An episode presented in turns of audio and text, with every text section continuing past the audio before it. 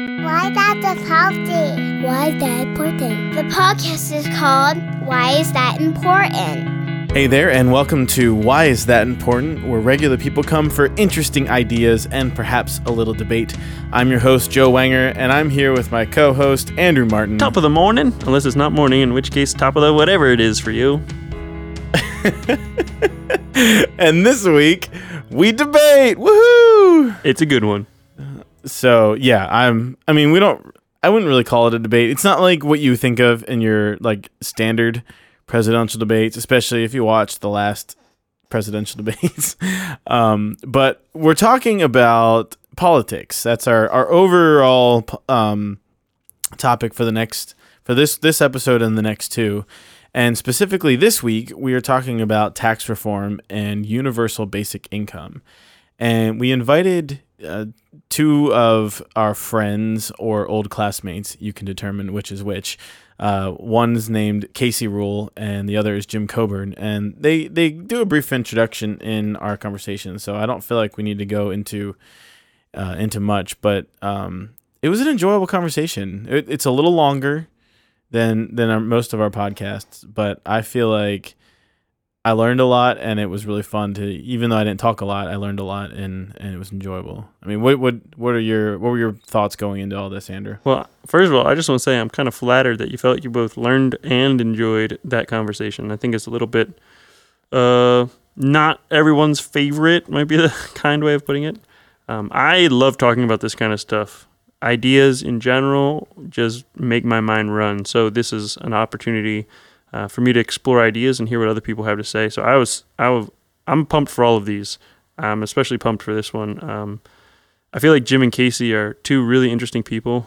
They're, mm-hmm. I don't know either of them super well, uh, so it kind of helps in some ways to not have a, you know, know exactly what they're like and what their positions are on everything because it, it allows me to really come at it kind of a with a clean slate in some ways, if that makes sense. Yeah. Yep. Yeah. I mean, I know Jim really well, and Casey. Um, we went to high school and knew him a little bit back then, but I mean, since then he's had a lot going on. Um, so yeah, I mean, if if debate isn't really your thing and you're thinking, "Oh, I'm not even going to listen to this," I encourage you to just give it a chance. Um, I feel like this was more of a discussion than it was a debate, and uh, we had some some things that we agreed on, and we had some stuff that we were all kind of going, eh, I don't know that I would agree with that. And here's my position. And um, the nice thing is, we all came to the conclusion that we we as America should not be like North Korea. I think that's definitely the the big success to take out of we, it. We did come to an agreement on that. That is true. We did. Yep. Universal agreement. Unless so. you're North Korean, then there might be a little less. but if you're a North Korean and you're listening to this, wow, you have got to have better things to do. Like, I don't know, depose your leader. That'd be a great thing to try and do.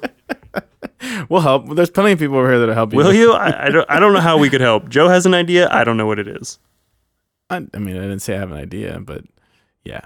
All right. Well, hey, with uh, without further discussion from us, here is our debate on tax reform and universal basic income.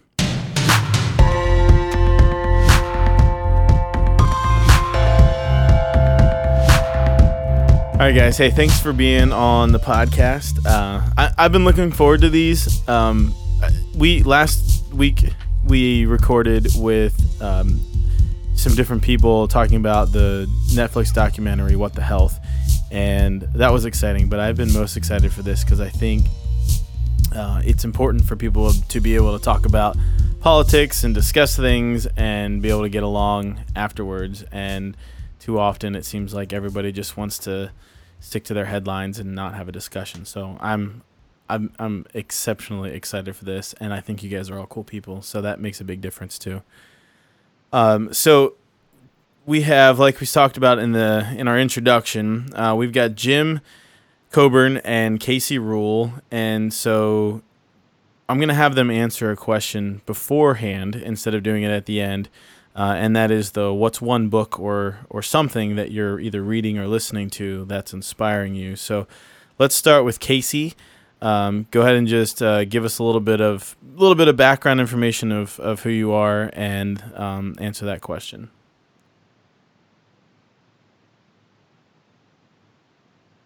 Sure.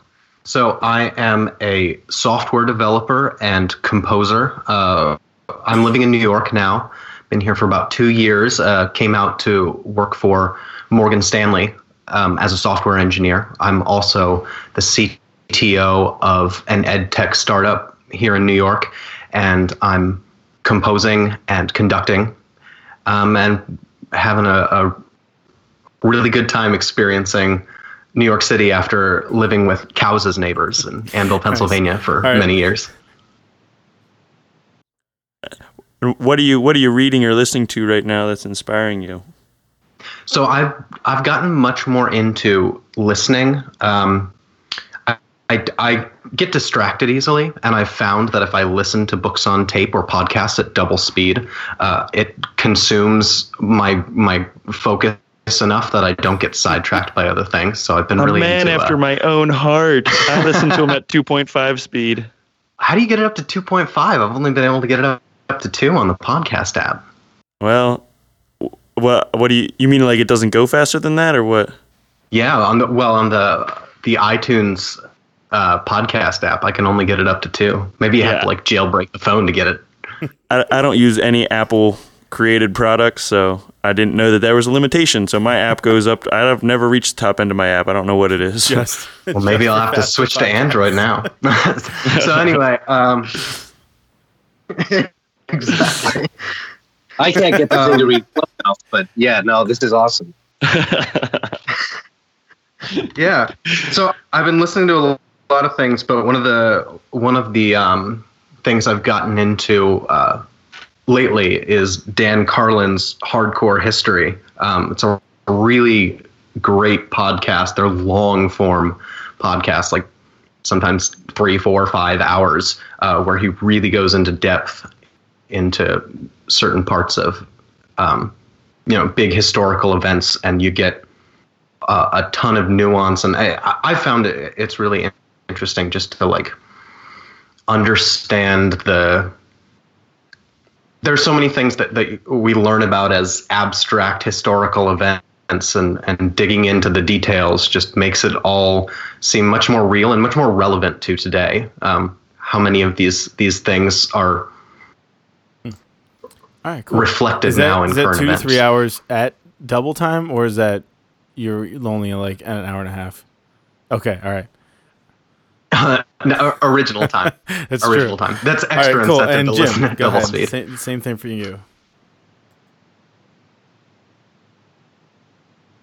So uh, politically, I just, uh, I, as it's relevant to the conversation, I think it's interesting that I would mention it. Well, one thing that's interesting about me is I've literally I've gone after an understanding of the different positions with just a tenacity that I haven't seen many other people do. I don't. I I, I saw so many labels and so much pointing and and banter uh, between rights and lefts and, and conservatives and liberals. So I, I worked really hard for a lot of years to to um, kind of uh, obscure that line uh, because I, I just not not to obscure it, but to, to kind of make it so that we can talk about you know be people instead of be labels and and uh, it's interesting that after so long of doing that, I, I've definitely become more aware and uh, of different things that I wasn't aware of prior, and and I think the chasm just keeps con- it continues to grow wider and wider, and I think it's uh,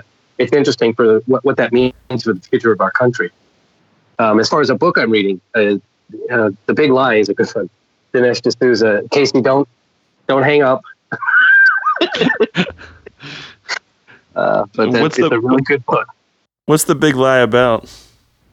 Uh, the Is Big it Lie. about Wall Street? No, no, it's a, it's very very political. It, it's uh, it's the author uh, is Dinesh D'Souza, and um, that's why I said don't hang up. Um, but it's it's just a book that that is fully loaded on the conservative side, um, but it's it's got explanations for why. And I always, uh, like I said, you have to remember I've spent so many years trying to to understand both sides. Uh, I've only recently permitted myself to even use terms, you know, and and to be able to, you know, I always condemned Fox News. I would never even consider it, though I I'm a conservative. so uh, you know, I I, I was uh, bending over backwards to make sure that I wasn't becoming part of the problem, and. Uh, Dinesh D'Souza is definitely a, a very right wing conservative individual All with, right, with a lot to say. cool. So, our topic today is. Go ahead. I know. I, oh, sorry. I I, I realized I didn't. Um, Oh, that's true. I didn't speak at all to my my personal politics, but uh, I I think we're going to find that something we we agree on, probably something we all four of us agree on, to tie it back into the title of the podcast is is the um, importance of being able to communicate politically outside of these labels and outside of these these uh, spheres of um, you know conservative and liberal. Um, so I I would describe myself as a passionate moderate. Um, although I've been I've been called everything from a, a sissy snowflake to a, a Putin bot, you know, on online. I the being a moderate, you tend to get everyone angry. Yeah, Putin bot. That's a good one. And that's how you know you're right where you should be. Um, yeah, uh, but I, I, I think um, it's too many people assume that uh, being moderate um, or or being like a moderate conservative or a moderate liberal or even being you know at, at a certain point in the political spectrum, but entertaining conversations across the aisle. I think uh, too often that is seen as just uh, synonymous with with apathy. That if you are if you're willing to um, look into the other side, it's just because you don't want to uh, commit to anything. And I think that that's part of part of what has poisoned our political discourse is this idea that being a moderate is synonymous with being politically apathetic. And I think the definition of a moderate should be that you have fiercely and strongly held beliefs that disagree with both parties on different things. Like maybe you're, you know, you're in the conservative camp on immigration, but you're in the liberal camp on taxes or something. You know, or where I think there's a space for moderates who don't evenly line up with everything and cross the aisle are on certain issues. But currently, there's no space for somebody who feels strongly about some things on both sides of the coin. So I think those people should also be considered moderates, but often they're not. There's this there's this uh, um, I think there's this desire for ideological purity on both sides um, that's Yes. really uh, really flawed and I, and it seems like that's been increasing over the years maybe it's just something that I'm I'm keyed into more but it seems like that? that's I mean, I mean, that's where we're this is headed, Great. I have that- this great conversation, but uh, do you feel like though it's not a desire? Like I think that I think both sides think they're already there, and they're unwilling to see the flaws in in in their their perspective. I don't know. yeah Well, if, if anybody cute chimed in with the, the, the idea they thought that they were already there, uh, that's that's kind of like one of the first rounds of elimination you can have. It obviously they're just out of touch more so than what would be required to have any type of an intelligent discussion about it. I think what Joe's getting at is that in order to win your primary, where you're more likely to face a serious challenge from somebody more extreme than you, whether that be from the right or the left, you have to act like and vote like, well, of course this is the truth kind of thing. We we know what the right thing to do is. We just have to have the majority in all you know, power positions, and then we could make all the right choices. Because if you don't say something like that, it's very easy for somebody who has very little to risk to come along and run against you, saying, "This guy is willing to, you know, ship. he gets He in bed ship. with them, the other people." He's not against and then how do you all the immigrants out. He's a liberal. exactly? He, he's a or he's a conservative. Can you can you believe that he's Catholic? I mean, he should be such a good liberal, but here he is being anti-abortion. You know, he, we can't possibly abridge somebody like this in our camp. And so you have to be as you have to be as far to the edge as you can possibly not shouldn't shouldn't say as possibly. You need to be as far to the edge as you need to be to stave off that primary challenger, and that leaves no space for nuance and compromise. At least that's my opinion.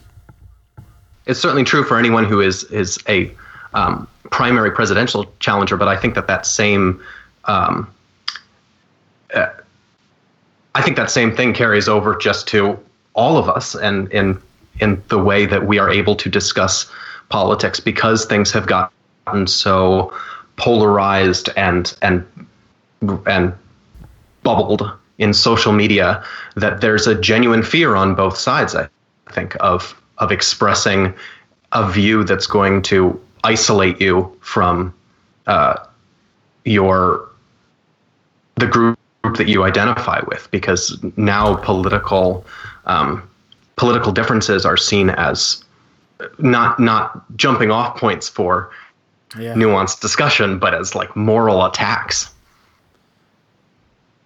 That's Let's a great talk about point. tax reform. With that in mind, let's dig it's it. a it's a riveting this uh, topic that my wife is just so excited for us to talk about.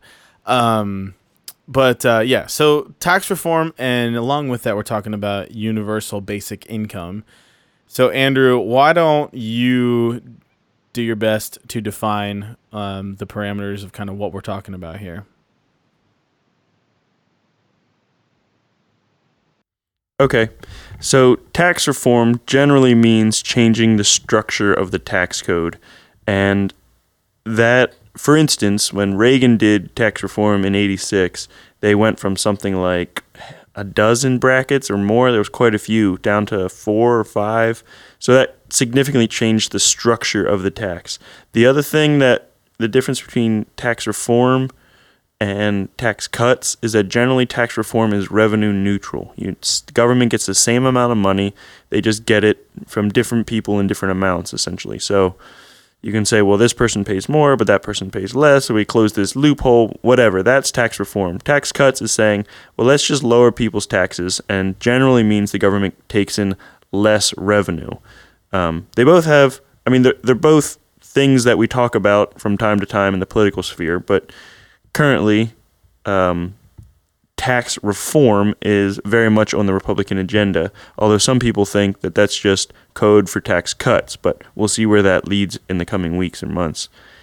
Universal basic income is the concept that, um, as a country, we're not comfortable having truly destitute people living among us. And in order to prevent that, we will make sure that everybody gets some level of money, some kind of basic income.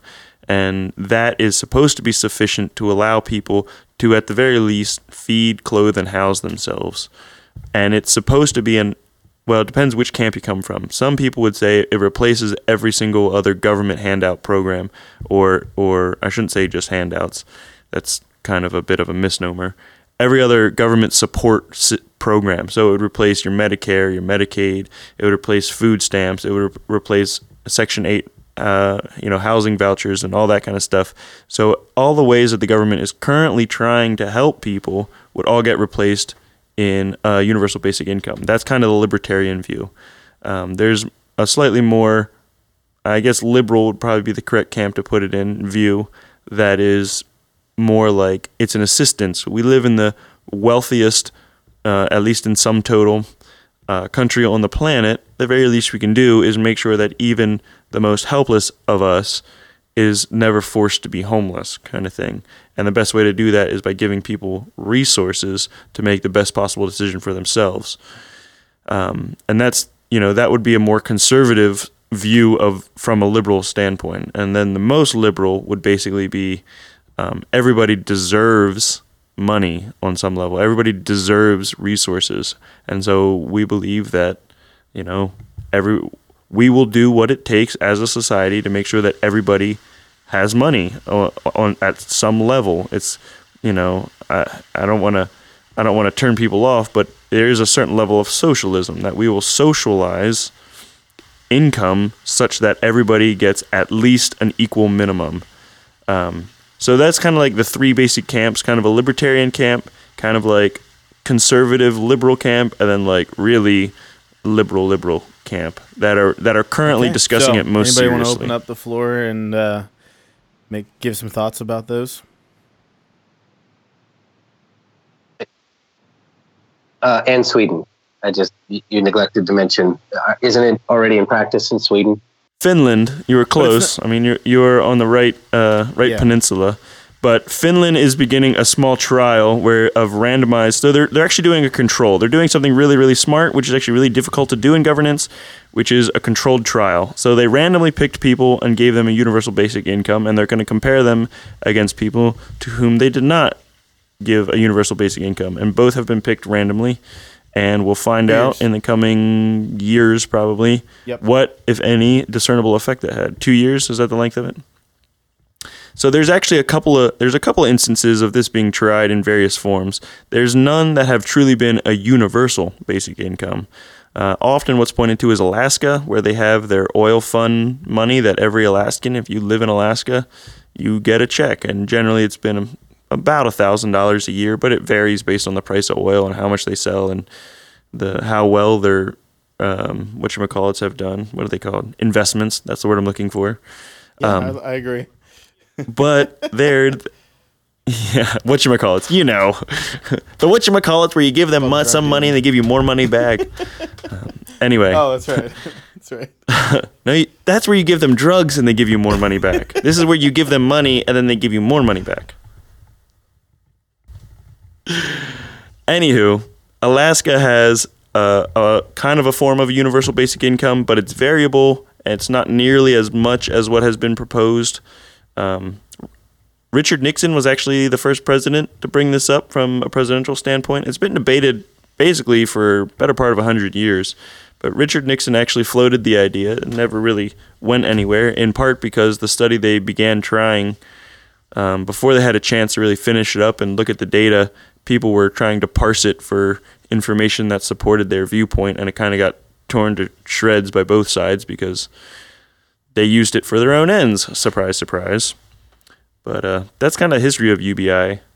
Um, but let's start with tax reform because I think that's actually kind of an easier topic. and so I guess maybe the thing to do would be say a little bit about. Someone say tax reform is an easier topic than I know, right? Welcome to the crazy world of politics and money. Um, so currently, the tax system we have, um, what do we have? Five tax brackets, I think. The lowest is 10%, 10, 15, 25, 32, and the top is 36 and a half or thereabouts uh, for personal income tax. The other piece that is currently involved is the United States OECD record high level of 35% uh, corporate income tax, although it's very rare for corporations to actually pay that because there's lots of loopholes. That's also the same for people in the upper end of the tax brackets. They rarely pay that uh, functionally, although there is the alternative minimum tax. Um, one of the things that is being looked at at being removed or changed would be loopholes, and one of the loop I shouldn't say loopholes. That puts a connotation on it that I'm not comfortable with. One of the deductions that you can take is a, a state and local tax deduction where you are allowed to deduct the money you paid to your state and municipality. Uh, you're allowed to deduct that from your federal income taxes. So let's say you make $100,000, but your state and municipality take 20000 the federal government only taxes you on 80000 so that's essentially what that's looking at didn't know that. which means I feel like I've been getting screwed. what do you mean what Oh, okay. All right. Yeah. You haven't. Trust me, you haven't.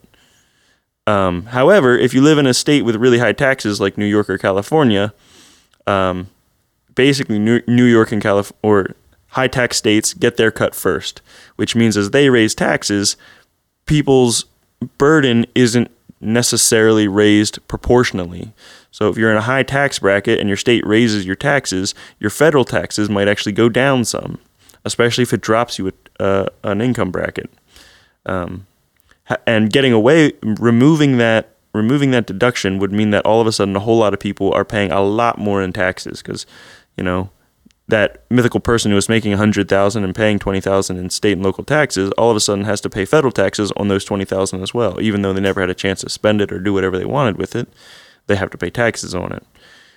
It's relatively it's really unpopular in large high tax states, which tend to be liberal. So the conservatives who are currently controlling all three, uh, well, the legislative and executive branches of government are uh, are relatively okay with that. So that's kind of where we're at, just as a baseline. Um, and I guess my question, Republican um, representatives of those states, they're the ones that are uh, yes, uh, yeah, that- openly against those. that that is a very good point. Um, the Republican representatives, especially from the rural areas like upstate New York and the Central Valley in California, tend to be like, you know what? I actually have some really wealthy constituents that would really not like this. So how about we not do that? Um, and as we all know, as has been demonstrated over the past number of years, Congress is held hostage by vocal minorities frequently. So with that in mind, maybe we should, you know, start with a question. Casey, what do you think a good tax structure should look like, broadly speaking? Progressive, regressive, flat tax? Sure. All right. Well, let me let me open by saying, and and I'm I'm sure this was by design. One of the things that I, I like about this conversation is that none of us are tax policy experts, um, and you know this, this is such a hugely important topic for everyone across the political and socioeconomic spectrum, and and these it's a really difficult topic to talk about from a layperson perspective. Um, so I, I'm definitely not going to pretend to know the answer to uh, these questions that people much smarter and more informed than I uh, on uh, on these issues uh, have. Yeah, we're all in agreement. We're definitely all like regular decades. people that Um, are not getting paid but- to fix the tax tax code. yeah, that's true. Yeah, but Andrew came out of the So- gate like a brick. I'm I'm just a full on nerd. That's what's going on here. We're basically we're Monday morning okay with that. quarterbacking uh, tax policy. So, uh, um, yeah, but uh, uh, broad strokes, I, I definitely uh, think that a progressive income tax is important. Um, one of the reasons is because when you look at the total tax burden, especially when you look at sales tax, um, sales tax is effectively regressive because people with less money tend to spend a larger amount of their money on uh, things that they're buying rather than putting it in savings or investments. And so sales tax is effectively regressive. And so a progressive income tax um, is is partially works to uh, counteract that. Um, but I also think that as a society, um, that the society as a whole benefits from uh, having a tax structure that encourages um, uh, socioeconomic mobility and a progressive tax structure. Uh, a you know you you, said earlier um, you don't want to uh, turn anyone off with the word socialism, but um, I, I, we already practice uh, socialism to some extent. Uh, socialism isn't a, a dirty word; it, is a, a part of um, our current uh, tax policy and our current uh, welfare policy. The Social Security is exactly that. It is. It is. Everyone puts into the pot and and gets the same out. It is. It's just like a microcosm of socialism. So Yes, but that's everyone puts into the pot and the baby boomers get out. So I'm we'll see how that pans out. So there's there's a I think there's a more fundamental question about wh- what is our our moral obligation. What moral obligation do we have to care for the poor? Um, but you can actually skip right over that larger question if you want and jump into what's the societal benefit of of making sure that we have as much socioeconomic mobility as possible and doing everything we can to reduce or eliminate poverty. So that's my que- broad strokes view. I like that. And the question there then becomes is tax policy the right way to do that? But we'll get there. Jim, um, ask you from a, a broad sp- strokes perspective, like what what do you wish or hope or, you know, if, if it were magically politically feasible to do, what would you think taxes should look like? Well, the idealist in me wants to see much more uh, simple taxes. Just, uh, I like percentages. I like, uh, uh, you know, I, I'm looking over what Trump just proposed.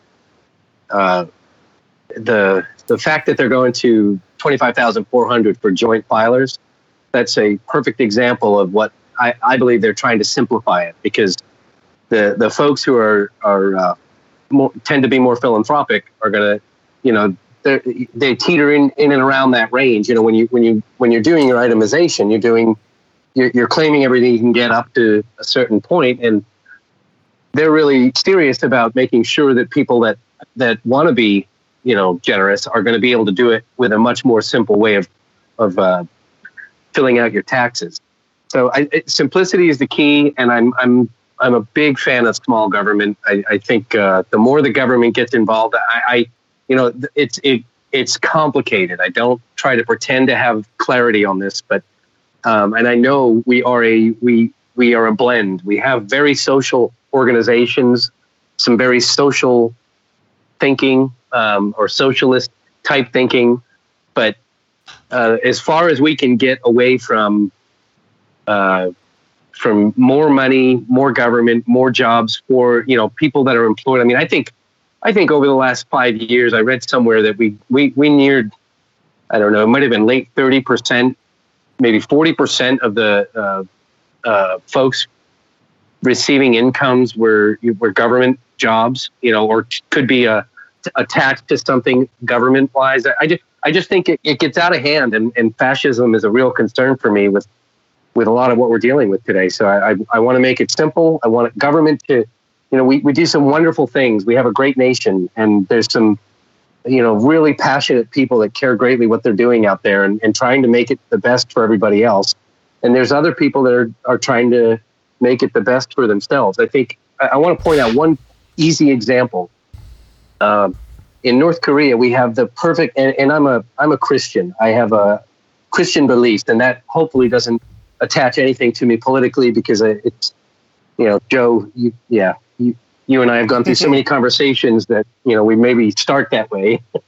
we understand that about each other, but not a, you know the listeners don't necessarily. But because of my faith, I did, you know, I just think that these uh, uh, for taxes, you know, for people that are are going to live off of the, the UBI, uh, for example, we we just don't have that. Bur- the the government shouldn't have that responsibility. I don't think. I mean, I, I'm looking for someone to make an argument to the contrary that I that I'm I'm willing to to receive, but I, at, to this point I don't. And when I look at governments, I'm kind of a going back and forth between two topics here. Forgive me, but I started with North Korea. Um, that is the perfect picture of somebody who exists to take care of himself, and then everybody else pays for it. And I think we have a tendency to go that way when we're, you know, if we're ahead of a corporation. You know, we can tend to get greedy. But but I- I'm if you try to tell me that somebody's salary should be capped or their bonus should be capped, I'm going to ask you, who do you think you are to even have that opinion? It doesn't it doesn't even figure into the formula. We're a capitalist nation, and uh, we shouldn't have opinions on things like that. But at the same time, you know, I want I'm looking for the heart of the individual and people that are trying to do the right thing and get to the right places. I think simple taxes are going to make that a little bit easier, and I think that uh, we shouldn't be like North Korea, and that's it. Yeah, yeah, yeah. I think that's a pretty easy I think we can find common with. ground there. Yeah. Yeah. But if you really look at that, there we though, go. that- Our if first you look at if, if you look at the Stasi, you know, you look at everything about the German, you know, occupation of Berlin. When when you look at the way these people treated the the individuals in the community, the members of that community that have been living there forever, they were they everything they did under Hitler's regime, everything that was done was to to, to in in hope for, in anticipation of something better for the individual. and and that's exactly how North Korea is. That's exactly how uh, we have a perfect example under Stalin. We have an example under Hitler. Uh, Mussolini didn't not not quite as much, but these this is a real issue, and and I think that you know I, am that's why I, I start by mentioning the idealist in me. I look at that. What was that movie with uh, Mr. Smith goes to Washington? Uh, classic.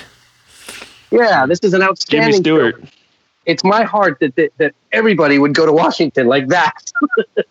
Unfortunately, so, they do not. So, um, couple of couple of thoughts. One on Mr. Smith goes to Washington. I actually met um, a Republican operative, uh, political operative, and she was working for um, a consulting firm doing opposition research and whatnot. And she had a, a prospective Republican candidate that she was talking to, and she was trying to help them think through their positions and and you know lay out a, a good campaign position.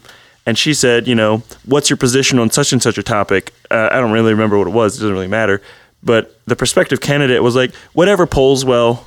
like, I don't really care about that, but you know, whatever my base says is important to them, that's what I want my position to be.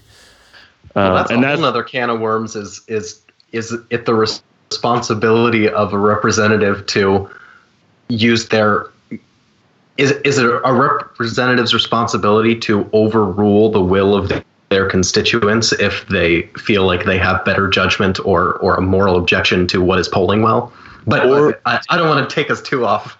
Yeah, well, I guess what I was trying to say there was um, that was a you know how how do I make this better for self situation. He was doing whatever he thought it would take to become elected, and that was her moment of like, I got to get out of this. I got to do something different.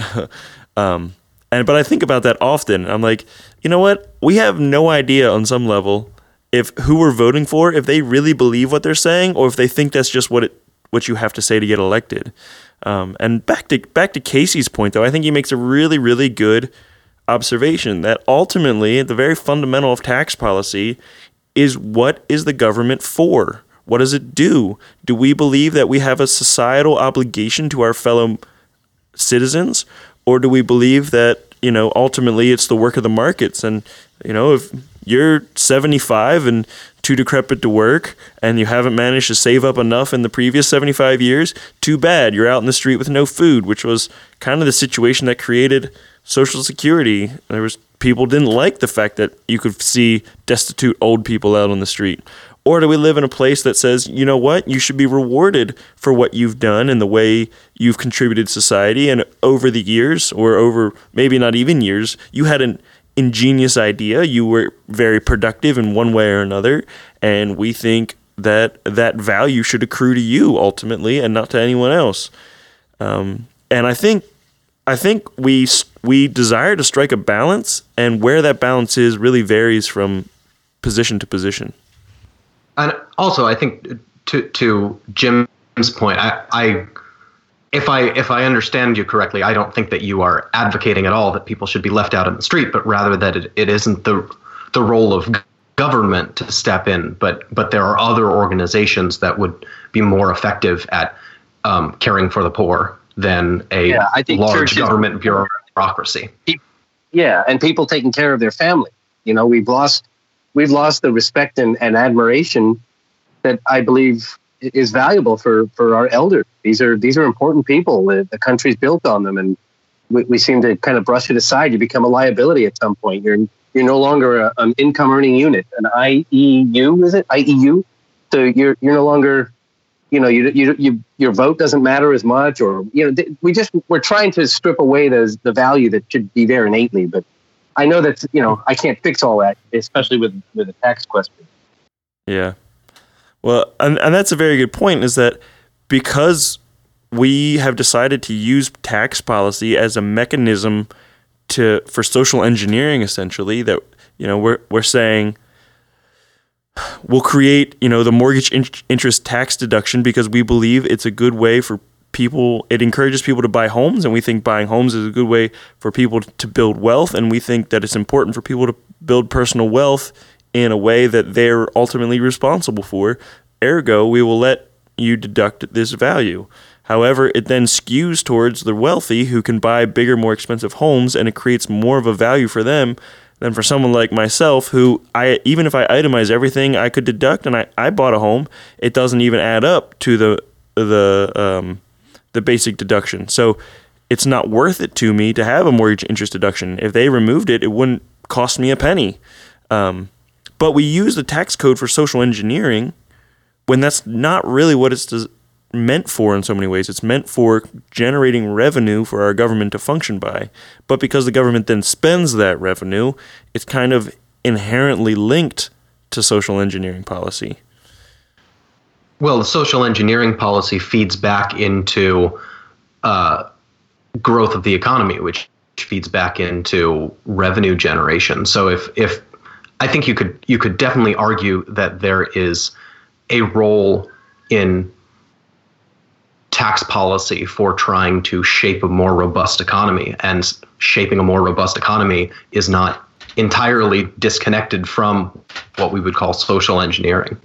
I would agree, but what I would say is, uh, and this is kind of my position, simplify the tax code so that basically if you have an eighth grade education, you can figure out what your taxes should be, and then create the other portions of the government should re- be responsible for that social engineering. If we want to have a system that's essentially the same as a mortgage interest tax deduction, like why do that on taxes? Why not have a, a, a little bureau that writes those people checks? you know, and says, you know what, I think it's important for you to do this. Here's your check for being a homeowner. Thank you very much. Um, because that would be a more honest way. It would certainly be a more transparent way, and it would be a much more straightforward, easy to understand way. And you can then look at your income and say, okay, this is how much money we have to spend. How should we spend it? Versus saying, okay, our policies and our income are completely intertwined. And if you want to change a policy, it changes how much income we earn. And if we want to change the income structure, it changes policies. For instance, um, and this is one of my personal pet peeves about tax policy, is that the healthcare issue is inextricable from tax policy because companies earn a tax benefit um, by providing health insurance for their workers. Um, there's a long history of why that's even the case, but suffice it to say that companies, it was in companies' interest uh, originally, uh, financial interest to start be, to begin offering health insurance, and it has remained in their interest because of the tax deduction. And so, whenever your company says, you know what, we offer a great healthcare package here, what they're actually saying to you is, we think it's important to not pay you, but to keep the money for ourselves and deduct it off our taxes by, sp- by spending some of it towards something that you can only use if you're sick. Um, so, they're actually picking your pocket to line theirs, but calling and, and asking you to say thank you because they. Th- act like they're doing you a favor. And the reason that exists is because of bad tax policy. That shouldn't be a tax issue. That's a separate healthcare issue. But now tax and healthcare are inextricably linked, and that's bad policy, in my opinion. That's a good point. I like I like your recommendation. That's something to ponder. Well, and I think you also, I don't know if it was intentional or not, but I think you you made a very strong argument for universal basic income there as well. I'm I'm, I'm in terms of the transparency and simplicity and uh, predictability. You know, really knowing what your income is going to be, um, and and uh, rather than rather than having a complicated system of deductions, just having it all laid out um, exactly exactly what's going to happen. But I'm not necessarily saying that that's the strongest argument for um, for universal basic income. But it, I while you were describing that, it reminded me of a lot of the arguments I've heard for universal basic income. The funny thing is, I was referring to the government's income, not the individual's income. But you make a very valid point. Well, it's it, it once you get past the the you know the the tremendous smack in the face at the thought of paying everybody uh, a basic income. it's just it's so far fetched for so many of of us. You know, just depending on your generation. But once you can allow the ideas to pour through, once you once you are willing to listen it, a really good case could be made. I mean, it, it it is simplifying everything. It's saying, you know, and I'm not arguing pro or, or against. I don't I don't have enough information on the subject, but I think that that's a a, a valid point. I think it, could definitely simplify things. We're already paying all these different avenues. If we can just pay that and and you know certain things would be taken care of. I just it, it, inevitably I think what's going to happen though is just our government is going to get bigger again, and, and I and there is no party that's less government, it, not at least not that's electable. You know, so we have this uh, conundrum. It's it's a conundrum if you don't see the government as a source of solutions, and I, I'm not saying you should. What I'm what I'm trying to say by saying that is that when a hurricane hits Puerto Rico, people say, "Where was the government?" They don't say, Where was the church? And whether that's good or bad, what that ultimately means is that the people that are getting blamed are going to find a way to not be blamed. And currently, the best way for them to do that is by finding a solution to the problem, or at least the perceived problem. And that usually looks like money, and that means taxes. And while I completely agree with, with you, Jim, that the government's going to grow, not shrink, uh, I think so many people see the government as a source of solutions, whether it is or not, they perceive it as such that I don't really know how to reverse that trend. I don't I don't see a practical way. And to your point, there's no electable party that's even trying to make that argument. Well, there's a there's a question of scale um, in terms of to at what scale is the government useful? Uh, what at what scale is the government a source of solutions, and at what scale is the the government a hindrance. Do the, do the cons yeah do that cons outweigh the pros but the concept of government um, is that we are are basically pooling our resources to provide some common good that is the role of the government uh, and there's certainly a debate on scale but in terms of the fundamental role of the government the the idea um, on you know until you, you get into like anarchy. Uh, there's there's a there's a common agreement that the government is a a, a source of support that we are all basically buying into. Um, it's it's you know in a lot of ways it it, it is a it is a cultural insurance policy. You know, we're using the government to um, and and a a cultural investment. that the um, I, I, think across the political spectrum, there's agreement that things like the police and military and and um, roads and uh, you know there there are certainly a, a great number of public services that, for the most part, we agree are useful, um, and all of those things are facilitated and and require taxation. So I think it's it's easy to get into the mindset that that taxes are a, a necessary evil, but I, I actually think that that's the wrong way to look at it. I think taxes are an inherently good thing, um, but you can have too much of a good thing. Ta- taxes are as a society coming together, pooling our resources to do something that we couldn't do as individuals. Um, and and there is a scale at which that gives us you know we you, um, you know economies of scale you get more efficiency at a certain point um, and, then you reach a point where you're no longer benefiting from that but I, I think how you frame the discussion of tax policy uh, it it's important not to look at it as a necessary evil but rather as a you know, this is something that that is is good if you find the right balance. You know, and I think you know that's kind of the the the core of the moderate um, ideology is is that trying to to label things as good or bad isn't really the a valuable way to talk about them. It's it's more about all things in moderation.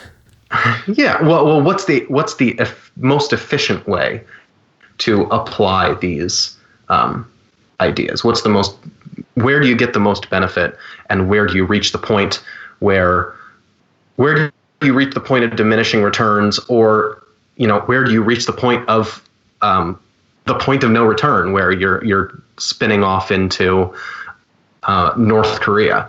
Um, but there's there's a there's a very very big difference between um, fascism and taxation. Uh, and I think it's it's important to recognize that taxation is not inherently bad. It's not something that we put up with because uh, I guess we have to.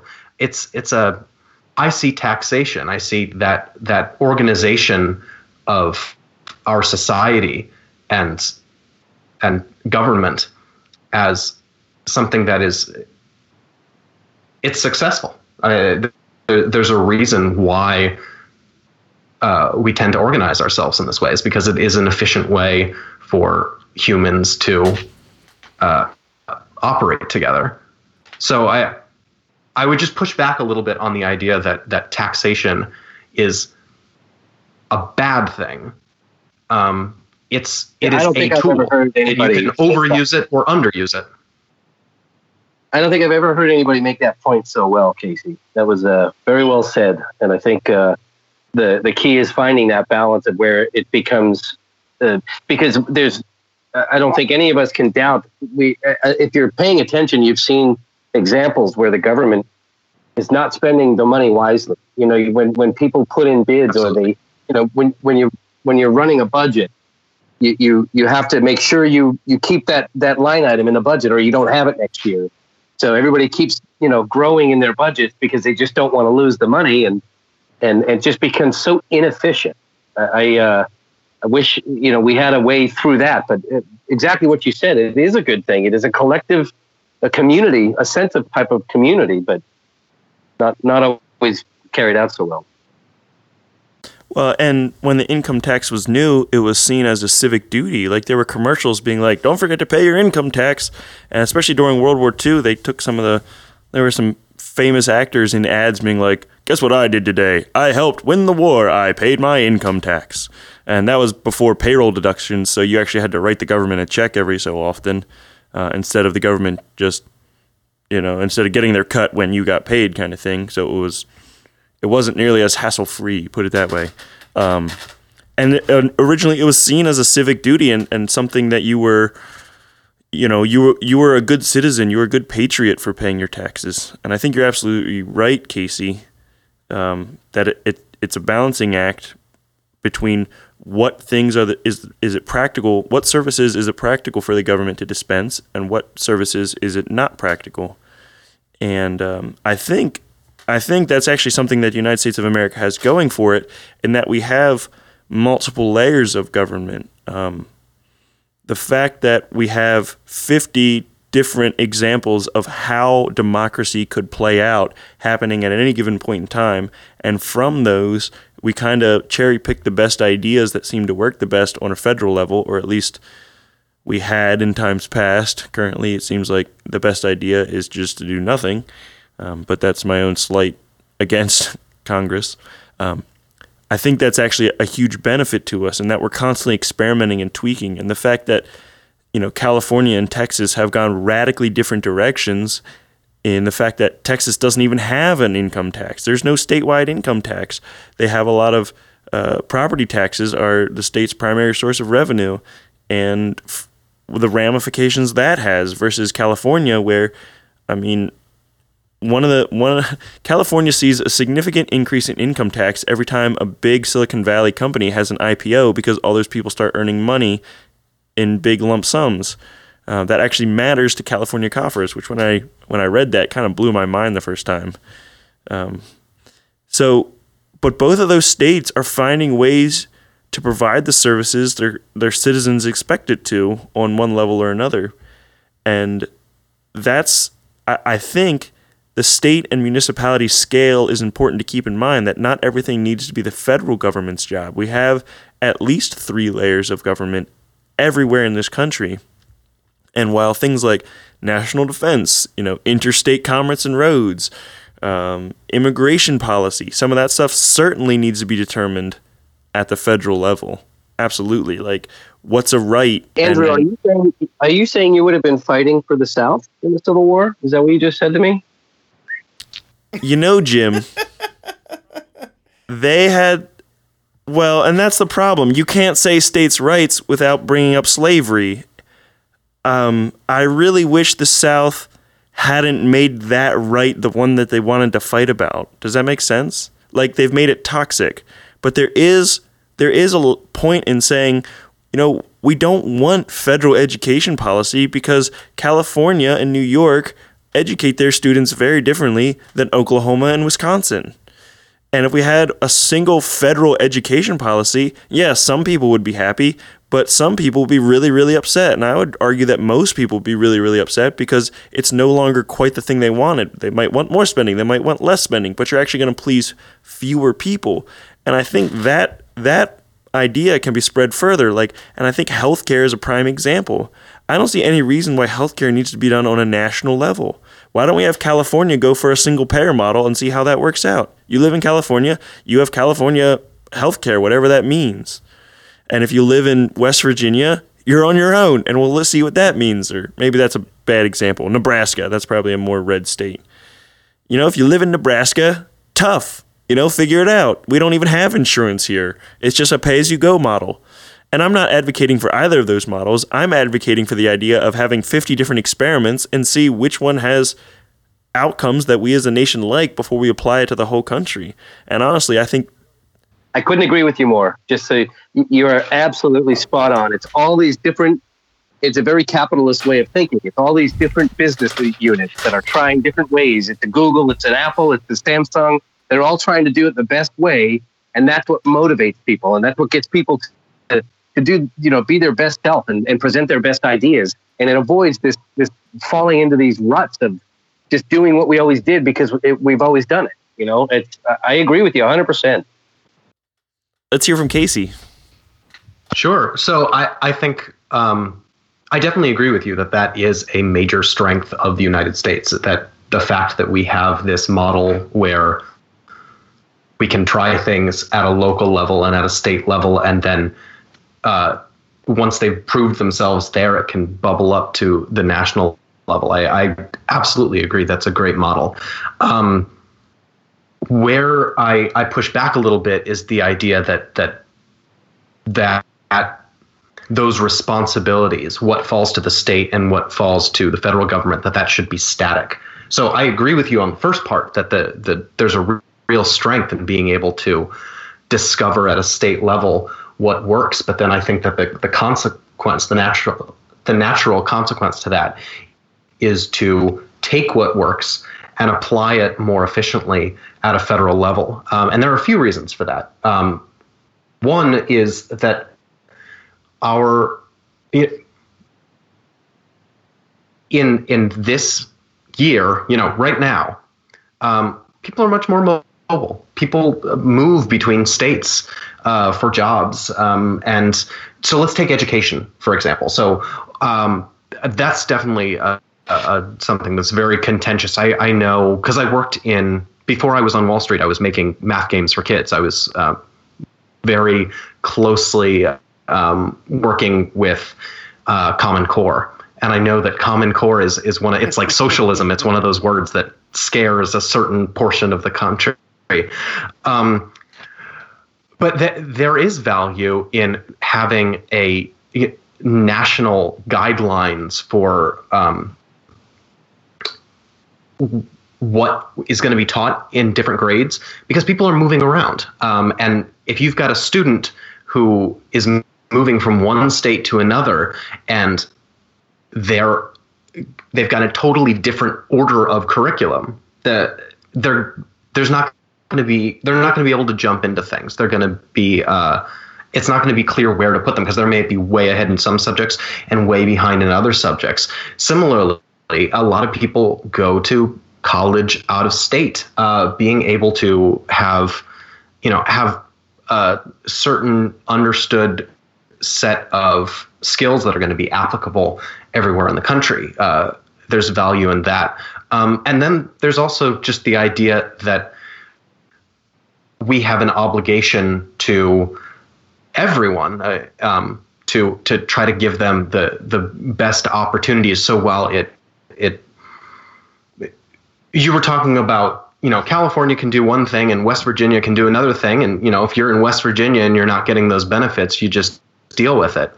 And I think abstractly, uh, that's an easier idea to get behind than when you actually go and talk to someone who is living in that state, doesn't have the means to move out, um, partially because they don't have the um, education infrastructure to to get that sort of socioeconomic mobility to But do they have the ability to vote?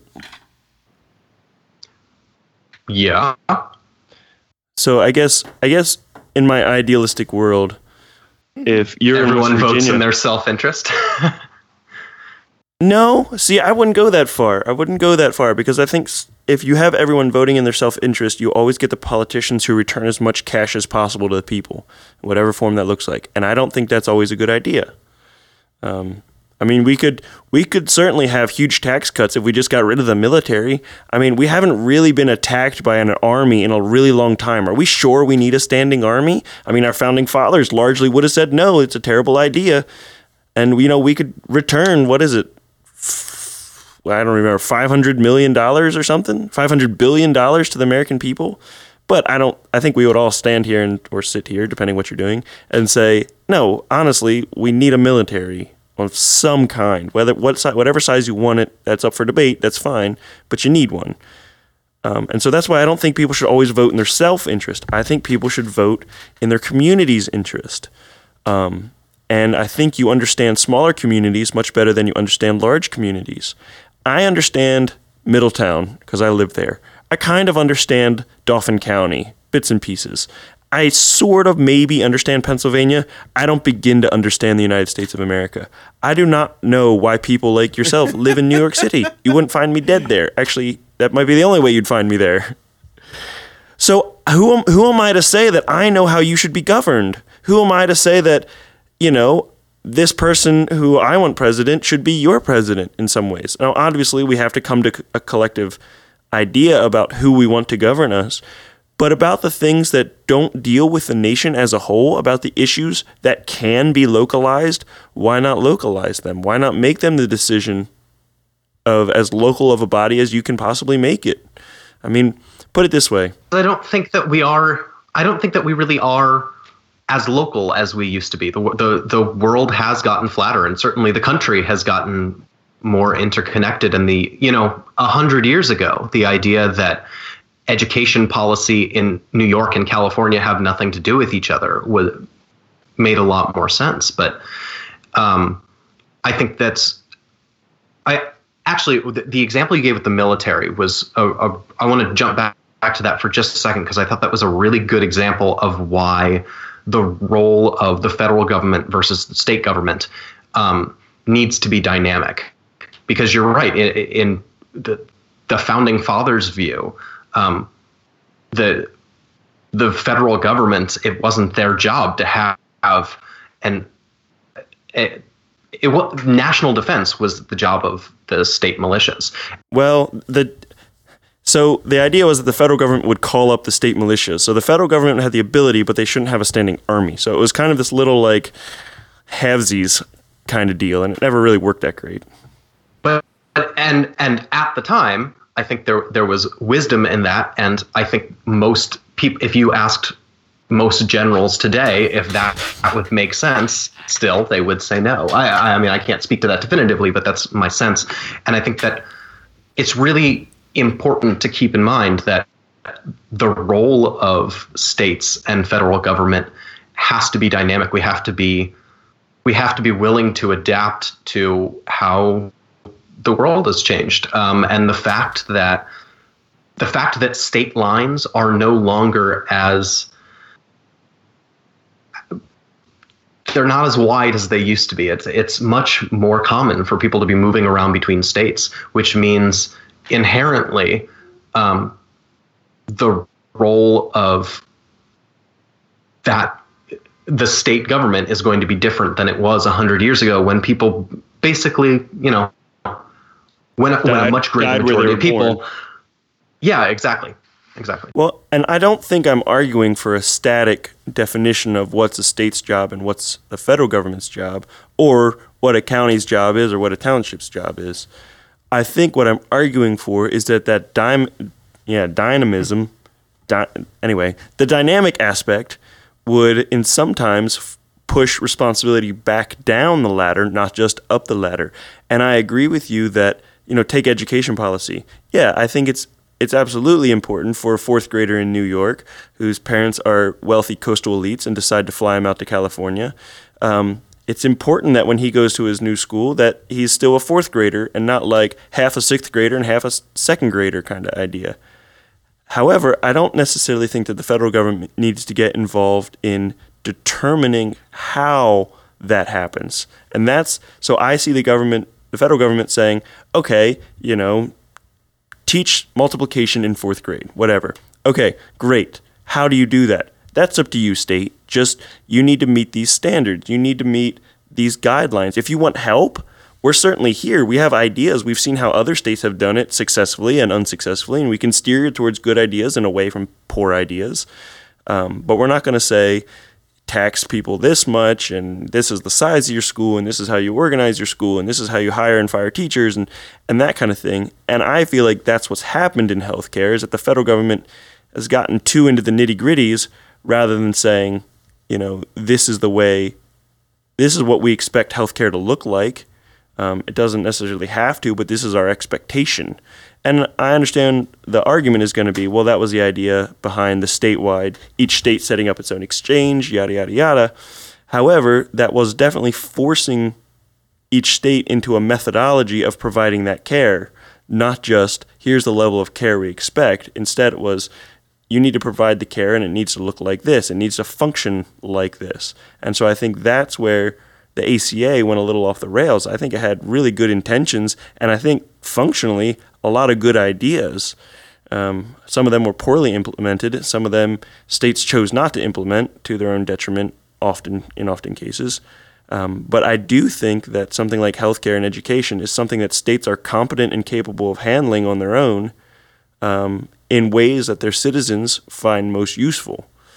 And so, if you have a really progressive state and they want a really progressive policy on those fronts, by all means, they should be allowed to have it. They should be given, you know, the keys to their own state's car. If you have a really um, conservative state, they should be allowed to try it on their own as well. That's how I feel, anyway. There was one. Healthcare is next week. We'll get there. Good point. Yes. Well, there was. I know we don't have education on the on the slate, but there was one thing that I wanted to touch on because it loops back around to um, uh, universal basic income. So you mentioned when you were talking about the um, uh, the the California New York example I gave that that uh, uh, it, it would be valuable for coastal elites um, being able to uh, transplant between schools in different states. But I, I actually think that that's not the that's not the case that that I think is is the most pressing. Where I think we're going to see this uh, become more and more relevant.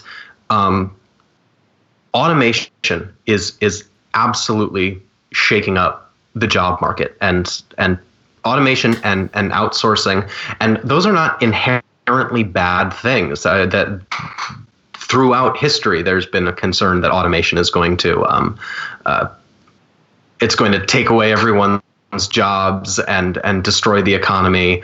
Um, and you know over and over again we find uh, creative destruction that yeah we we lose jobs in one area but we gain them in in another and overall the society becomes more um, uh, more productive. But what ends up happening is uh, people lose their jobs and they have to often relocate to to find other jobs and and I think we're going to see that more and more as automation uh, continually shakes up uh, what what what jobs are available. That people are going to need to be uh, relocating not just within states but between states, and you're going to see, I think, a lot more lower middle class, middle class, or working class families that are moving between state lines and have uh, you know students who who we still want to support because we want to make sure that their parents moving to to continue being productive members of society that that's not disadvantaging those kids uh, and getting a proper education because that's how we create social socioeconomic mobility. That's that's how someone is able to to move forward if if moving between states for a job ends up being a penalty to your, your child's education then that's going to really restrict the that sort of social mobility.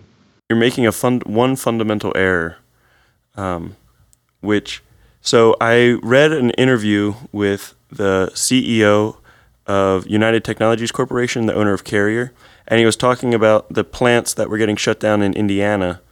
And he was saying he didn't understand why people were so upset because just two hours away, there were more jobs that paid more actually that they needed people for. And they were willing to give these people that were being laid off jobs at this new plant at a higher rate.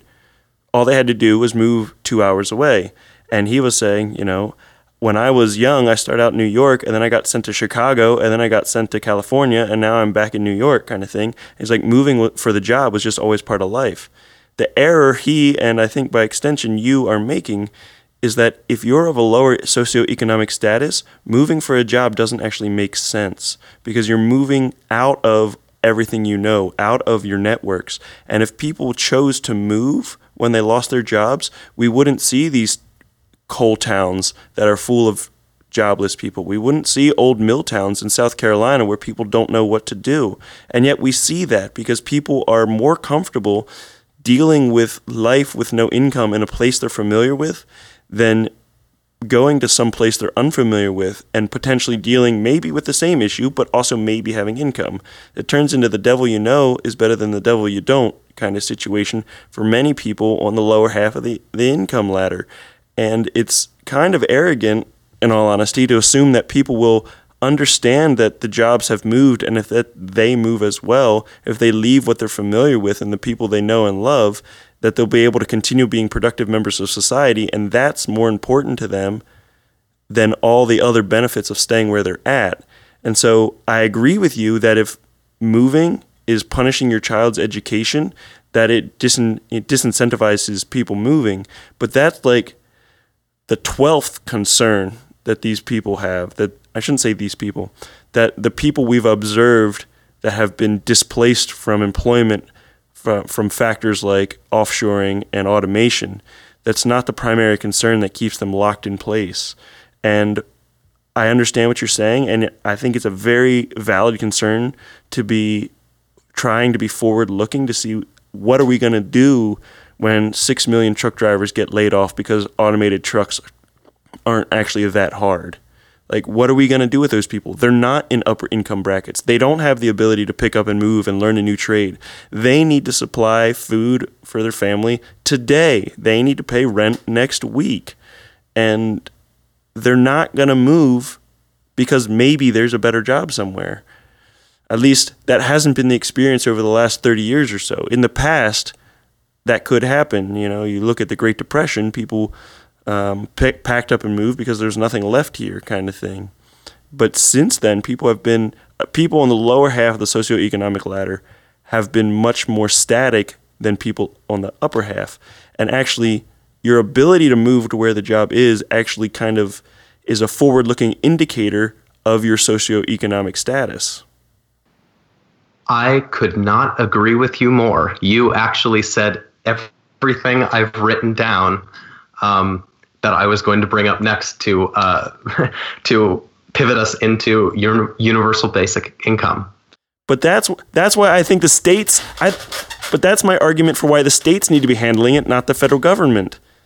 Well, I, I think that that is an I think that that is a strong argument for that. But eh, I think it's also a really strong argument for universal basic income because, oh, as you I think correctly identified, one of the big um, it's not just what so one of the factors is just familiarity but there's also very practical um, uh, there's a there's a very practical uh, barrier to relocating when you're at the lower end um, economically speaking. You, you don't have the means to you you may not be able to fund that move, and more importantly, if you're someone who relies on your local community for uh, support or or your local family for support, you may not be able to take that sort of risk to to relocate. Um, or if, if you need to like train for a new job, you being able to take the time to train for a new job is also a an indication of um, you, you need to you need to have a certain amount of financial security to take any of these opportunities that that will get you to a place where you've got that uh, economic mobility. And I think that that is one of the the that's one of the primary arguments that I've seen for universal basic income is that it gives that financial security that allows people to relocate for jobs or or retrain for jobs or uh, take risks on new industries or startups or small businesses or even uh, one of the things I read that I thought was really interesting is that a universal basic income can eliminate the need to set a minimum wage because once you give the population as a whole a certain level of financial security, they no long there's no longer a worry of um, it, it it it allows market forces to prevent workers from being ex- exploited because they now have the ability to walk away from a job that isn't paying them enough. Um, but I, I think ev- everything that, that you said about the some of the assumptions we make about the mobility of and the ability to to change jobs of uh, lower income families is exactly uh, exactly right. Um, and I wouldn't, t- to be clear, I personally uh, uh, don't know if I would advocate for universal basic income when you when you take everything together. But it what you said struck me as a very strong argument for at least um, So basically, what the motivation behind is- universal yeah, basic income. um, that, that universal basic income almost starts to make sense once everything, or at least a majority of things, start getting automated. It doesn't. It stops making sense. It starts becoming a necessity. Yes, if you don't, if you don't provide something for a lot of people who are losing their jobs, that's how you get things like revolutions. right. Yeah, that's true. And we did talk a little bit about this. A quick plug for our own podcast in season one, episode eight. We talked about automation with Dave Burrell and and just how automation itself is changing. It's no longer an assembly line um, where we just make it more efficient, but we're actually creating you know robotic hands and arms that are that are being trained by a human being and then pre-programmed that they can just continue to do um, what a human being's hand was was doing before. And so you know, he talked about used to be like you talked about like jobs would be able to move you know people who were um, putting uh, shoes on horses are now putting brakes on cars whereas what happens to somebody who their entire livelihood is about driving and they no longer are needed Nobody needs to drive. Nobody needs to drive anything. It's not like they can go from driving horse carts to trucks to hovercraft or, you know, Mr. Fusion powered um, DeLoreans. They just stop driving. yep So revolution is unpleasant, but historically, don't we have a better precedent for producing good results? Yes. Uh, yes and no. I can think of quite a few revolutions that were that were counterexamples to that. Well, I think he means the United States produces better results by not revolting. Is that what you're saying, Jim? Well, no, I'm just saying you had presented the case that you know people when they don't have work they start a revolution, and and I think a lot of the the critical change that's come to this nation, this great nation, has started with revolution. It started with people just saying we're not going to take it anymore, and and it led us into a lot of you know I, I'm not I'm not advocating for it. I'm just making the comment that you know it's going to work it. It's going to work out, and we're gonna we're going to find our way regardless uh, of whether or not the government is the one that found it.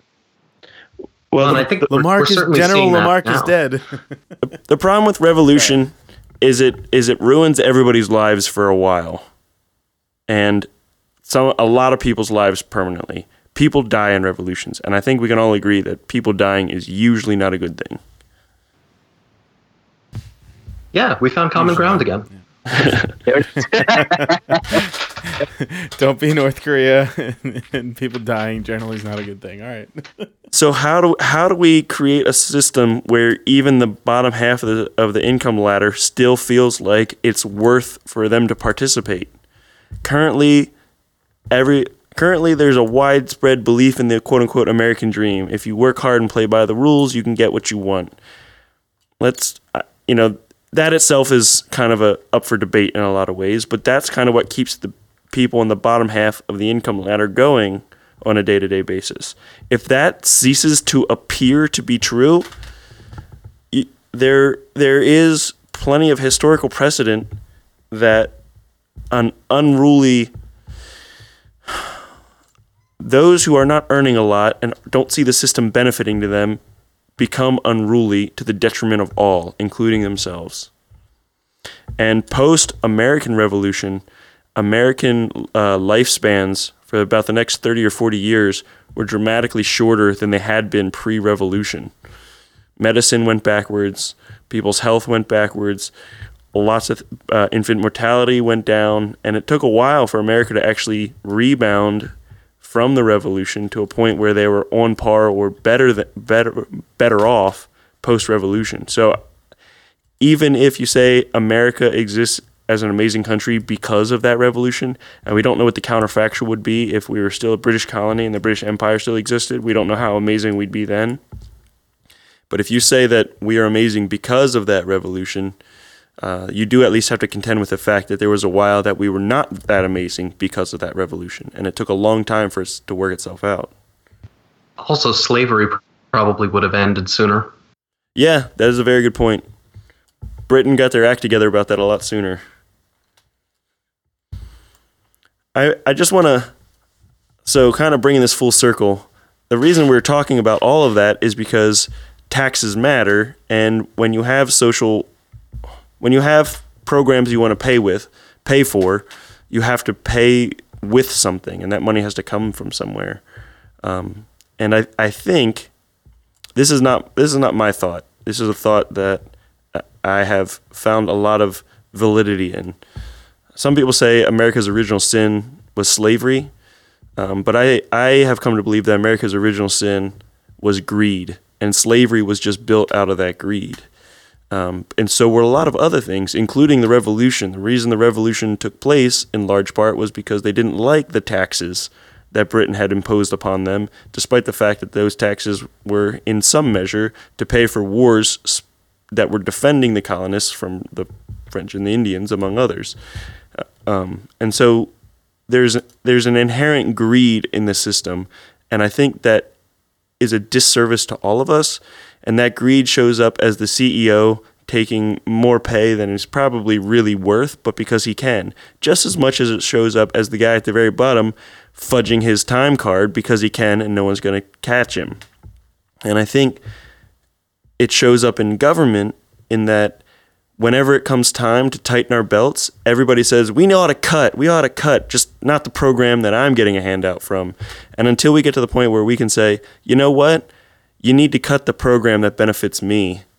We're not going to get, we're not going to be able to have a government that can decrease the level of spending, and we're not going to have a government that can adequately and accurately spend well. Yeah, I I agree with that. So cut it all and start over. Bad idea. That's what Trump is trying to do, and it's not going well by most people's estimations. But What are you talking about? Whoa, whoa, whoa, whoa, whoa, whoa. It's absolutely false. Don't be spreading fake news. Oh no. it's not it's not news, Jim. We all know already.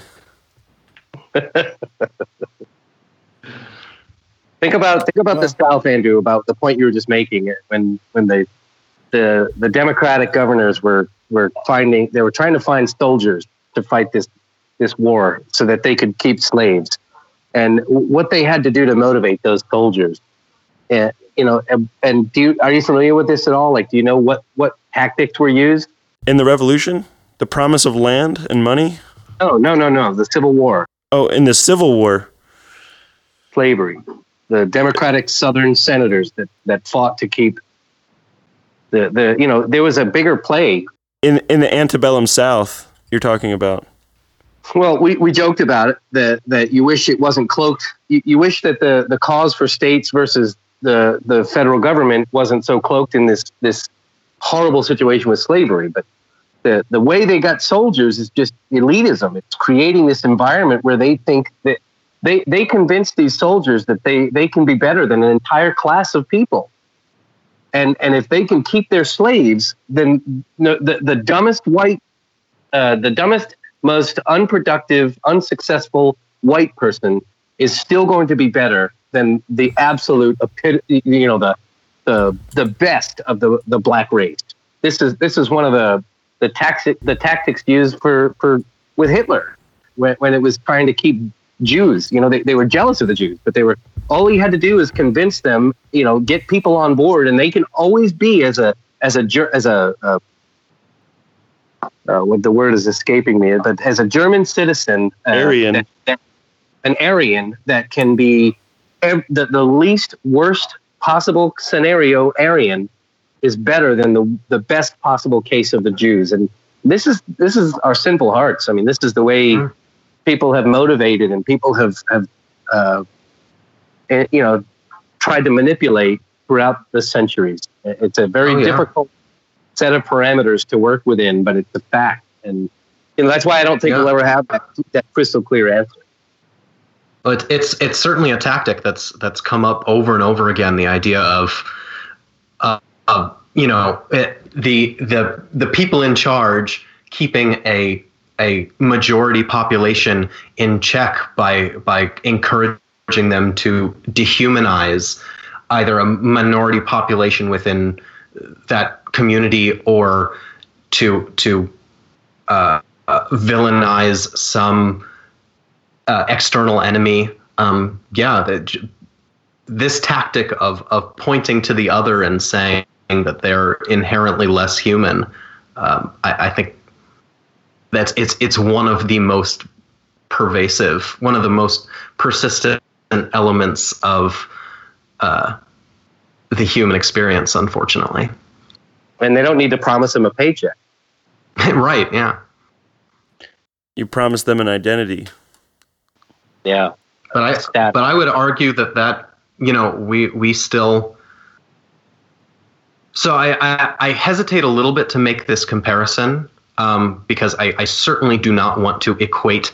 Uh, I, don't- I, I don't want to falsely equate slavery with anything that is not nearly on that scale. But I think that the tactic of trying to point to another group of people and say, look over there, they're the enemy, um, is exactly what we're experiencing right now. We've got we've got a I, I, think a lot of people don't realize the extent to which uh, politicians on the right and the left benefit from the the polarization because they don't have to do a good job. They just have to point at the other side and and say, look how much scarier they are. Uh, look how much um, you know. You have to keep us in power because if you don't, You're gonna gonna get come in them. and ruin everything. Right, exactly. And so that I mean, we really are very actively encouraged in this country to uh, dehumanize the other side of the political spectrum, to imagine the other side as as evil or stupid or or uh, um, robotic, Yeah. mindless drones. it, you're absolutely right in that they're the only people that benefit from a, from the only politicians that benefit from hum, from each side understanding the humanity of the other side are moderates are those that are willing to compromise about some things and find solutions if you could become more and more extreme and you're you can convince your base to become more and more extreme, you solidify your position and power. I agree with you, Casey. Yeah, and the polarization is is the worst of it all. Is that the, the, end result is that the people who the, the voices, the multitudes, aren't going to have the voice because they're being they're being herded off into one camp or another, where they're compromising so many things they don't even see it because of exactly what Casey just said.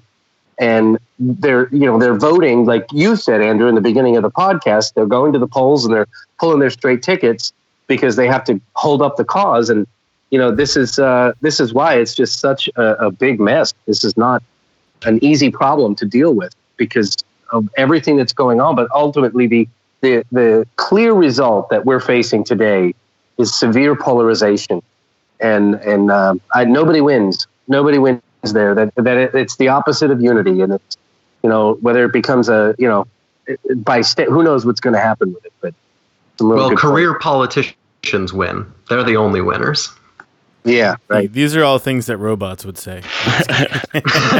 and join us in a few weeks when we discuss electoral reform. yeah. Ooh. Yep. Ooh. All right. Well, hey, I'm gonna say let's uh, let's call this uh, a wrap for for this conversation. I think I mean, not only did we talk about tax reform, but we talked about just kind of government in general, and and um, I think they all. It's it's amazing how you can kind of talk about one issue, but one issue is not something you can just talk about by itself. Uh, all of there's so many other things and so many other facets that that play into it. Um, so yeah, um, next week we do have uh, we're talking about healthcare and uh, I'm looking forward to this one because I know that Andrew is really passionate about it and wrote this really long dissertation. Um, speaking to a little bit about what he said here, but yeah. So, any final? Th- anybody feel like they need to have a final thought before we we bring this conversation to an end? Uh, well, Joe, I okay. think the question on my survey, my initial survey. You asked, yes. you didn't want to repeat my I guess it was shameful. You don't. Oh, you didn't read it. You just didn't read it. I don't even remember what it was. I mean, you, you talked about the you talked about the inadequacy of the po- of podcast hosts. Yeah, the of this podcast host. oh, this pod. Oh, okay. I would agree with you. yeah. inadequate. Uh, okay, all right. Bad joke. Podcast hosts inadequate. There it is. There it is. It was meant, Man. you know, to get the thought process rolling. So yeah, Jim, it's hilarious. No. so what's your what's your takeaway, Jim, uh, on where where tax policy ought to go? Just kind of like in a sentence and a half. I'll do you better. Uh, I don't. I don't have the the background. I mean, I, I'm the guy that Casey was talking about when he started explaining the different positions. You know, some people you have to have a certain mind that's going to understand all that. So I, I don't have clear answers on on how to get there. So I'm willing to entertain any options. That's why I'm not. It's not a, a political thing. I just think that I'm glad that there's somebody that's trying to bring about some kind of change, or you know, and there there's cited reasons for that change. So I want to see, um, and, however we do it, I just want to see a, a more simplistic uh, environment and, and and a less complex government, uh, one that is we, we don't have so much riding on it. You know, the, there's specific jobs the government should be doing, I believe, and I, I think we way overstep that. I would I would thank thank you, Jim. I think that's a good summation of your position of simpler is better. I would sum up my thoughts such that um, we need to disentangle the way we pay for the government from um, what the government does in some ways. And so I would like to see a tax policy that has no social engineering built into it automatically, other than maybe some very, very simple uh, progressive ideals of, you know, if you earn more, you pay more, percent wise kind of thing. Um, but outside of that, eliminate loopholes, keep it simple, make it as straightforward as possible. Um, dollars are fungible, income should be fungible. I don't care if it came from an investment or if it came from selling your time or objects. Um, I think there should be at least a similarity between all of it. Um, and Casey, you get the last word. What is a? Give us a summation. So, I guess I would I would sum up my views by saying I am I am extremely confident that I have no idea how to fix uh, tax policy, but I, I think it's really Like important. There's the like button. to, I think it's really important uh, to to keep the conversation open across party lines, and I think to to keep the conversation going outside of just punditry. I think I think it's not as important for the four of us to come up with a thesis for how to fix tax policy, uh, but I think it is really important that we can sit down as people who are not tax policy experts and speak intelligently and respectfully about uh, the different ideas that, that are being debated and, and will have a huge, huge impact on the country. Excellent. Yeah, yeah, very well said. All right, Casey, do you want people to be able to find you anywhere online? No, I'm a recluse. Uh, yeah, I, I guess. Yeah, um, uh, my website links to everything else. So just uh, caseyrule.com. Okay, and that's R U L E. R U L E. Yeah, I, I Okay. got to specify for uh, the the central PA audience. It's not R U H L. It's R U L E. Yep. and uh, Jim, how about you? Where can people find you online? I've just spent so much time and money trying to hide Joe. I, I can't see ruining that now. okay. so you're the one that actually filled out the form and said yes.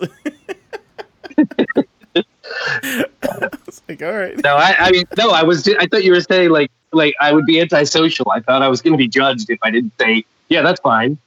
But no, I don't have a real need to be contacted. Okay. That no, that's fine. I just was going off the form. I I asked Casey because he hadn't filled out the form yet. Ooh. Oh, all right. Well, hey, uh, thank you both for coming on here. I'm looking forward to our our next two conversations. I think it's going to be really good.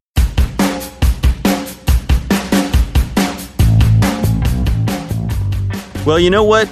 I'm so glad we had that conversation, Joe. I feel like uh, there was a lot said and hopefully a lot learned.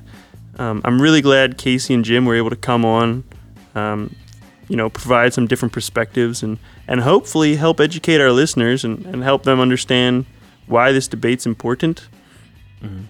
That's kind of what we're here for.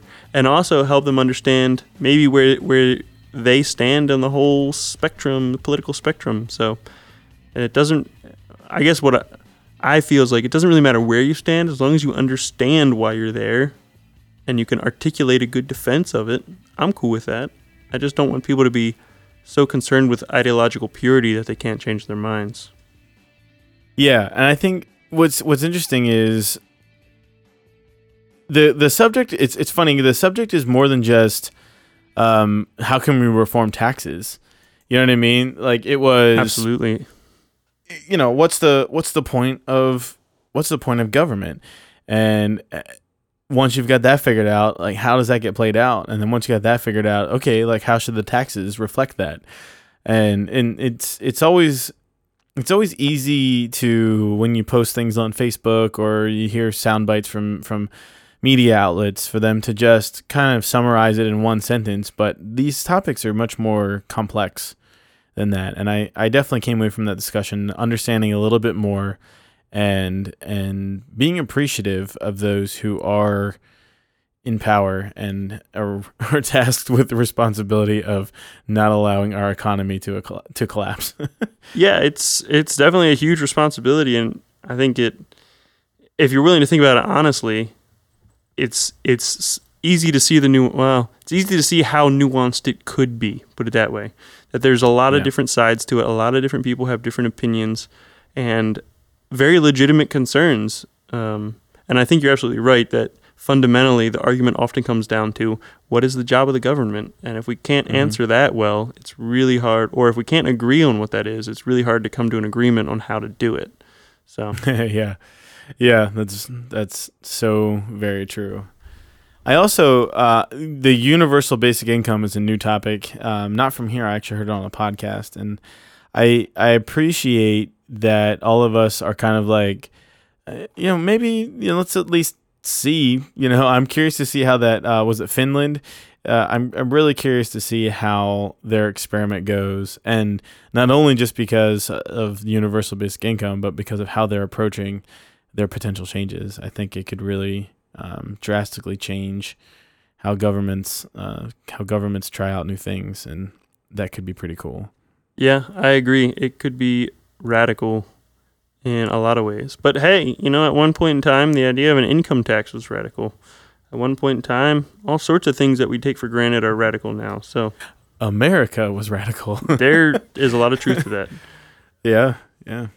All right, well, cool. Um, so next week you should be able to tune in and hear us discussing healthcare. Um, I I know that this is something that's near and dear to Andrew's heart, and so you're gonna hear a lot of cool and interesting things that you maybe never have even thought of. I know that I'm already better for our discussions and understanding the the system, and uh, it should be it should be really good. So yeah, I'm not even gonna tell you what to do next. If you wanted to, you could totally do all that cool podcasty stuff. Um, we're always okay with that, and you can support us, toss some money our way. Um, if not, that's cool too. We're having fun, just enjoying doing this. Hopefully, you're enjoying it. My wife said she enjoyed some of these. She just listened to another one today, and she said she actually enjoyed it. So that's that's always a positive for me. Yeah, if your wife says she's enjoyed it, that really means something. It really does. I mean, it was Amy's, so you know. of course, of course. There's a certain She would enjoy that one. yeah. So, all right. Well, hey, um, if you have somebody you know that should be on this podcast, we have some openings coming up. We'd encourage you to go ahead and shoot us an email or have them contact us. We'd love to have them on. And if not, we'll catch you next time.